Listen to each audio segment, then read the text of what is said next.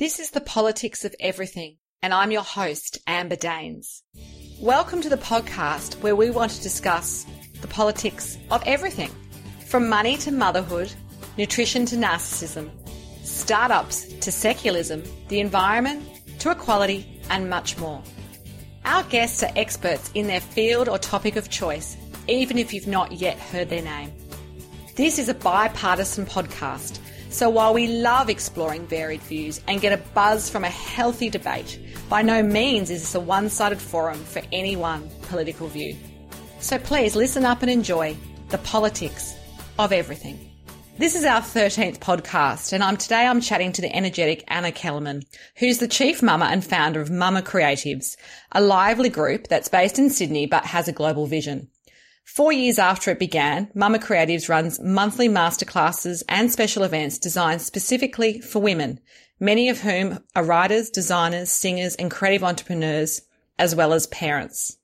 Anna Kellerman is passionate about the arts, kids, sharing and connecting, and is an art educator and registered as a therapist. In fact, she has a master's thesis about the benefits of working with clay and children with anxiety disorders. Over the past decade, she has worked with kids and teens with a range of emotional and behavioural issues, most recently working with children from domestic violence backgrounds. We are delighted and honoured to have Anna on the show to canvass the politics of creative women. Welcome, Anna. Hello, Amber. Thank you so much for inviting me to this wonderful podcast. I'm very excited to be here. It's so exciting to have you here. And obviously we know each other in real life as well, but um, podcasting is a fantastic medium to help you reach a wider audience. Yes. So we're going to start at the very beginning, maybe not the day you were born, because most don't remember that, but your early life. Do you think that you were always born with a sense of creativity and a desire to be creative? That's such a good question. And I, I asked that question of all my presenters over the years. I think it's so telling where you're from and what background you have. And I do believe that we, we are all born creative.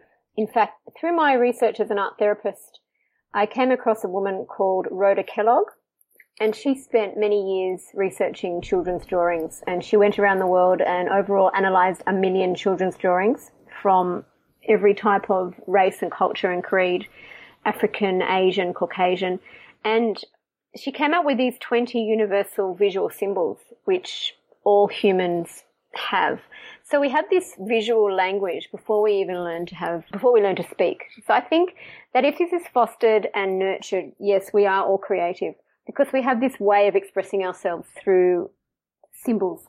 Sure. So what about you? I mean, as a kid, did you always, did you love like singing and dancing or drawing? I mean, as a kid, what, what sort of your, some of your early memories of how you expressed yourself?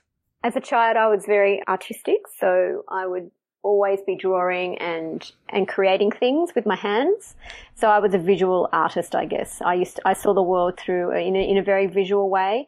When I look at things now, and, and I remember as a child, I would see colours in a leaf. I would see the yellows and the, the blue tones, and I'd see whatever the orange tones. I would just see this other palette within the world that I look at. And as a child, I was always, always drawing and creating. And my parents got divorced when I was three. And so there was a lot of turbulence in my, in my childhood. Yes. And did you find creativity was a way for you to sort of, I guess, bit of therapy in a way and perhaps, you know, sow the seeds for your later career? That's exactly right. That's what I was getting at. I think it was my way of exiting that world and going into my own space. So I know what it's like to use my imagination and the power of expression to find a better place. And I used to do that all the time. And you'd always find me in the art room when I was in high school. And as a child, it, it was all, all that I did is just sitting around and drawing and creating things. I remember I went into this art competition and I made these boxes and in the boxes were these shop fronts that I had made all these 3D outfits. It was in the 70s. There were boots and there were berets and there were long skirts and, and I spent hours and hours and hours of creating these out of little cardboards and paint and fishing wire and I made these fashion shop fronts and I love that. So I would have ideas and then I'd work out ways to execute them. And I'm always, I'm still doing that. And I see my daughter doing that too. Oh, good. Well, the creativity gene has definitely yes. gone through. And I suppose, you know, sort of fast forwarding a little bit, how did you decide career wise what you, what you wanted to do, given the fact you were so creative? Was it, was it, was it the idea always to be an artist and then obviously other things became of interest? How did you how did you decide? That's such a good question. Basically, I always wanted to be an artist, but I I always wanted to create and be a creative person. I didn't necessarily want to be an artist where I would have an exhibition and sell my work, although I had people asking me if they could buy my work, even as a child. One of my mother's friends wanted to be my patron and pay for all my artworks, but I didn't want to part with them and I didn't feel that was my, my thing. I want, I was better as a conduit. I was better at supporting others and creating a space for them. So I did go to art school and I studied painting and fine arts and education, art education. And then I was really passionate about a, a career as an art in arts administration. For many, many years, I wanted to be a curator, which is interesting. It's sowing the seeds for Mama Creatives. But I wanted to be a curator and I, I organized exhibitions and I, I brought all these people together and, and I loved doing that. I loved the multi-layered, multi-channeled aspect of curating all the different people, all the different artists, all the, the media. And I did that from a very young age, from my late teens. I did that on the side. And I really thought that was my career. And I worked at the SH Ervin Gallery and I worked at Biennale and I was given jobs, paid jobs from both of those places. And I just loved that education aspect of it. And I loved getting people together. I loved the stories that came with sharing other people's artworks. And I love the curiosity. I think being an artist is quite lonely. And I used to spend hours and hours in my mother's garage and in my room painting on my own. I was going to ask you about that. I was going to say you're very um you definitely have a uh, you know an ability to bring people together, and I get a sense that you get energy and a bit of life and inspiration. I like being on my own, and you probably will be very surprised that I am actually more introverted than extroverted. But I think I, when I find my thing, I can't control myself, and you won't know that I'm shy because when you're in the zone, you forget about all that. And uh, after doing it for many years, you don't get shy. But I used to be very shy. And so art to me was, was a retreat. But I also love that aspect of helping others and nurturing others. And I think curating and, and a career in the gallery setting was something that I wanted because there's energy and you, there's always constant learning and inspiration and ideas. And I think being on my own, although I never was short of ideas or, or give me a pad and paper, I will draw, you know, pencil and paper, I will draw something real life was always my is always my my canvas for inspiration. But the whole idea of curating and working in a gallery was something that I wanted to do. But then what happened was in my 20s, I thought, I'm, I'm okay. I know what I want to do. No problem. I have no problem. Understanding that I will be patient. I'll do all the work. I'm sorted. I don't need to worry. And then one day I was at an art gallery opening for the Biennale and I just saw these two people kiss the air they didn't kiss their cheeks. They literally kissed the air, and it was really fake and superficial. And that moment just clicked in me, and I'm, I just thought, I can't do it. I can't be. I don't want to do art, art administration anymore. And I thought, what am I going to do? That's an amazing. Amazing how you remember that. That that was sort of that tipping point, if you like, for you to then perhaps think what else is out there that you could you could do for a career.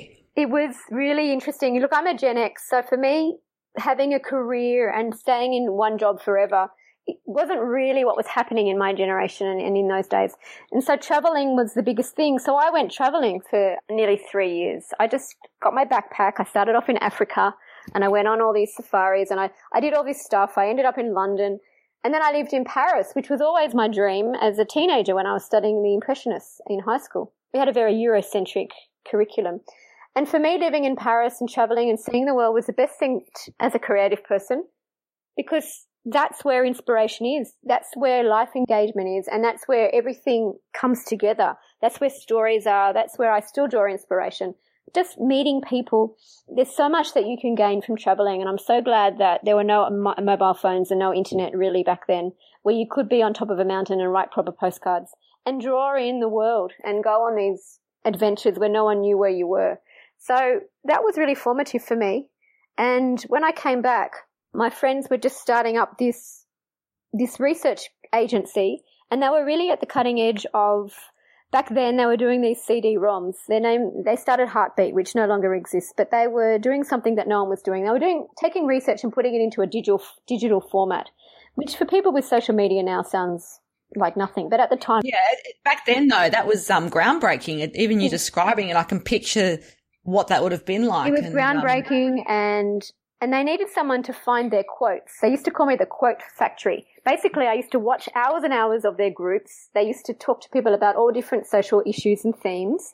And they broke them down into different categories of, you know, mums and dads and the literati, which were the people in their 20s and teens and kids. And they broke up these, it was a little bit like Hugh Mackay, but way more edgy and way more fun and way more accessible. And I used to watch hours and hours of these groups and they used to ask me to find quotes to fit certain themes. And then over time, I was watching all their groups and I would come back to them and say, you've missed this whole other area. Here are some more themes. And I would create more analysis for them. I would understand the data and give them back extra. So they yes. then, then I then, I then got a job in that, in that world. So I became a researcher in qualitative research and it was more commercial. I worked for fast moving, you know, it's a different types of research than social research. And yeah, so I spent 18 years as a researcher. Wow. And I guess the idea that you then sort of came about into the world of art therapy and working with children rather than maybe corporates and adults, how did that sort of come about in a nutshell, in a brief way, you know? So what happened then was I was working in research and I was working full time in research and I felt I became a consumer manipulator and I felt it, it was just making me feel a bit sick the way that I would get people to share their stories for the greater good of a corporation that maybe I didn't truly felt was ethical. So when I was 31, I sat up in bed one day and thought, I'm going to do art therapy. I'd been wanting to do it since my first degree. I, I went to, to College of Fine Arts and did a Bachelor of Art Education. And in that degree, I was introduced to art therapy. So 10 years later or 15 years later, I thought this is the time to finally do that course. So I moved to Melbourne and I went and enrolled in the, I got into the master's course at La Trobe, which is very hard to get into and a very, very difficult course. It, you have to be exposed to everything. You're very vulnerable and you have to understand all your triggers before you become a therapist. And I, I did a thousand hours of clinical training.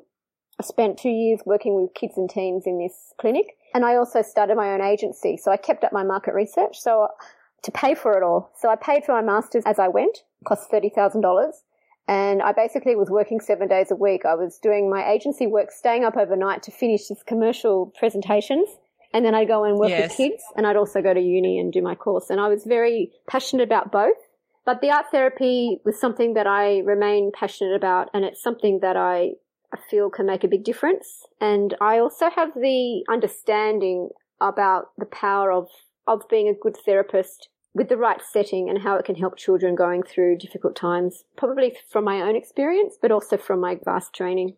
Absolutely. So in a way, or like, you know, being creative as well as obviously having this cognitive side to you, which mm. um, obviously being able to do a master's and all the other things that you achieved. How did you then decide, okay, that's something that I'm I'm kind of happy with for now. And then you've got your Mama Creatives that evolved. I mean, I, am curious to know how exactly you started Mama Creatives. that again, it was something organic, like most things. I think things come at you in your life when you're ready to handle them, or they come at you when you're open and aware and you see an opportunity. And it's not an opportunity at the time; it's just something that feels right. And I'm a curious person. I just follow my nose. And what happened was I had been living in, in Spain where I had my daughter. My husband's Spanish. And I came back from Spain. And because my daughter was born there, I didn't have a mother's group in Sydney. Came back to live in Sydney when she was seven months old. And I didn't have a mother's group and I didn't have any of that foundation that I think people, Australian women get when they give birth. Well, they do. They put you in they one. Put really. you in one? I don't know. I didn't have that experience. So Yeah, no, I mean, they do. They kind of put you on in one. And of course you don't always gel with everyone, but you do have a framework and you've got people to meet up with who are going through something similar, who've right. got babies at the same age. So I yeah. think like anything in life, just because you're a mother doesn't mean you're going to like each other. So what happened was I have a lot of friends still in Sydney, even though I'd been living in Melbourne and Spain. I still have this amazing group of close friends in Sydney. And I've also, I met some other friends through my daughter's preschool. It was a very creative preschool. And one day I met one of the mums who lived across the road from me. And we got talking and she's this incredible sculptor and kinetic mobile sculptor. Her name's Jade Oakley. And she's an incredible artist. And we just got talking. And she just seemed quite isolated and was going through a hard time with her second child. And she shared all this stuff with me. And she's a very humble and not necessarily an open person. But she shared all this stuff with me. And it just seemed that she needed someone who understood her. And we used to chat a lot. And it came to a point where all in one week, other friends of mine had felt a sense of isolation or a sense of not despair, but something was missing. they didn't seem they had the same luster that they had before they had kids. They were all going through hard times. Their kids were quite young at the time. And I just had this idea of bringing them together. And so we met in the local park and it was electric. And what happened was there were maybe six or seven of us and not everyone got around to speaking to everyone because they just, once they spoke to one person, they were locked in that conversation. They were dynamic. And then afterwards they said, I wish I could have met that artist or that filmmaker. She seemed really interesting. So then I came home and I was really pumped and I wrote this manifesto, which I think scared a few of them off. they were like, whoa. I was like, we've got to do this. This is really exciting, blah, blah, blah. So I wrote this full on manifesto and I wrote a whole, and we decided to, instead of meeting in the park as a mother's group, to put the spotlight or the focus back on the mum so she could share her story so we wouldn't have the same thing happen each month. So we decided to have a monthly meeting. First one was in someone's house, and Jade was the one who presented her story and her body of work, which raised the bar very high because she did a PowerPoint presentation. She made it very professional to show all her artwork because it's such large scale. It was the only way that we could see her. Yeah, you couldn't do show and tell, I guess. And then at the end of it, well, she did bring some stuff in, and then at the end of it, we used to we were a small group and we had young kids, so we used to have a little workshop at the end where she showed us how to make little mobiles. So in the first instance, we used to, there were six or eight of us, and each month a different person presented their story and their body of work, and it was very grassroots. We then, I found, I went down to the Bondi Pavilion where they gave us a room for like $30 for two hours, and we'd have all our kids running around, and, and we'd have this very, very old projector against a disgusting, dirty wall, and we loved it. I used to bring a jug down and some biscuits, and we used to sit there and listen to these stories that were TED worthy, and there would only be a few of us, and it was incredible. It was an incredible opportunity for these mums to connect with their identity. And I just loved it. I think, I think all the things that I've done all my life were all brought together for this particular community. It was all the things that I've enjoyed, supporting others, nurturing others' creativity, doing some creative task at the end. And it seemed meaningful, authentic. And I saw these women change and come to life. They weren't looking tired or nervous or anything. They came to life. Yes. And I think that's the thing. I mean, I, I just, just to kind of cut in there, just the idea that I guess from my own experience too, you know, often as a, as a new mom, you know, you had this whole adult life and then you have this little person and you lose a lot of your energy and even the time, really literally the time to explore maybe some creative hobbies or interests or connections. So I think what you've touched on is really poignant because I think a lot of particularly mums and probably dads too, um, in a way, but especially because you're working with women and mothers, you do lose a little bit of that. So I think anything that can help you get that, get your groove back is, um, is worthwhile. And I think it's about giving yourself, it was two hours a month, giving two hours a month to talk about yourself and your work and to feel a sense of achievement. And there's nothing wrong about that. And I'm, I'm very much about disrupting mother guilt because, you know, you're not a bad mother if you spend some time on yourself. It doesn't mean you don't need to be 24 hours a day unless, you know, they're newborns. And I, you know, I spent probably a year and a half just looking at my, my daughter when she was born and when she was little. I spent all this time with her. But I think you're a better mother when you're doing something fulfilling. And what can happen is over time, if you don't do that thing that you enjoy, you become more of a shell of yourself over time. And then you forget what it is that you enjoy. So I think, you know, Mama Creatives is not just for women who have young children. That's sort of how it started. But I had women coming along to those first sessions where their kids were older, their kids were in primary or high school, and they loved it too. It was, it's more about the philosophy and being around women who you just gel with. We don't necessarily talk about motherhood. I think it's the intellectual and the creative conversations and the magic that happens in the room when you get these people together, which I think is the is what brings us together. What yeah, absolutely. I think you're right. I think it's just you fostering what's there amongst the women, but bringing it maybe to the forefront and allowing some of those barriers which we put those social kind of conditioning. barriers. That's right. Mother looks like and what she does and how she spends her time. Right. You're breaking that down, and I think that there's none of that. You know, over time, since those early sessions to to now, and, and I'm still moving forward. I'm learning as I go, and and I always get ideas when I see other things happening, and I I think that will be a great thing that we can do, etc. But I think I think the early the, the way it started was that I saw these women. There was a light that was that just appeared in them, and then since those early talks, pretty much every mum that was maybe stuck has gone on to become what they wanted to be. They've all found success in their creative careers. And that's amazing. So what's your vision for, for what, for Mama Creatives? It is four years on and I think, um, you, are doing amazing things with your regular workshops and masterclasses and, and community building activities. I mean, what's, what's the bigger plan? Well, it's interesting. Well, the first two years were just these friends. It wasn't anything. It was, there was no Facebook page. There was no website. It's only been two years where I really made it into what it is now, what it's becoming. Those first two years was me just going around my friends and giving everyone an opportunity. and I was desperately afraid that if we stopped doing them, that we'd run out of friends in the group. That's why I opened it up to the broader community.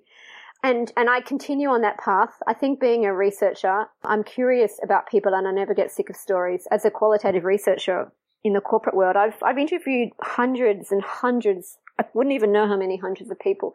And I've done literally facilitated hundreds and hundreds of groups.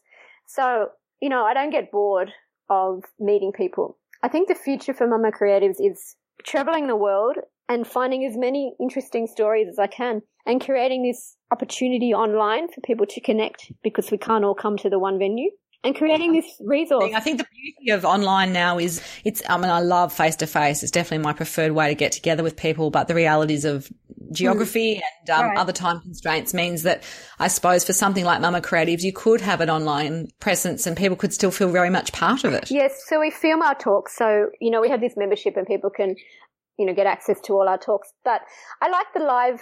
So we started, we're very different. We started live and we're going online where I think a lot of people do the opposite you know, my, my favorite podcast is The Moth, themoth.org. And they've been running for 20 years now. And they, they started with these live events and they're online. You can hear them online as well.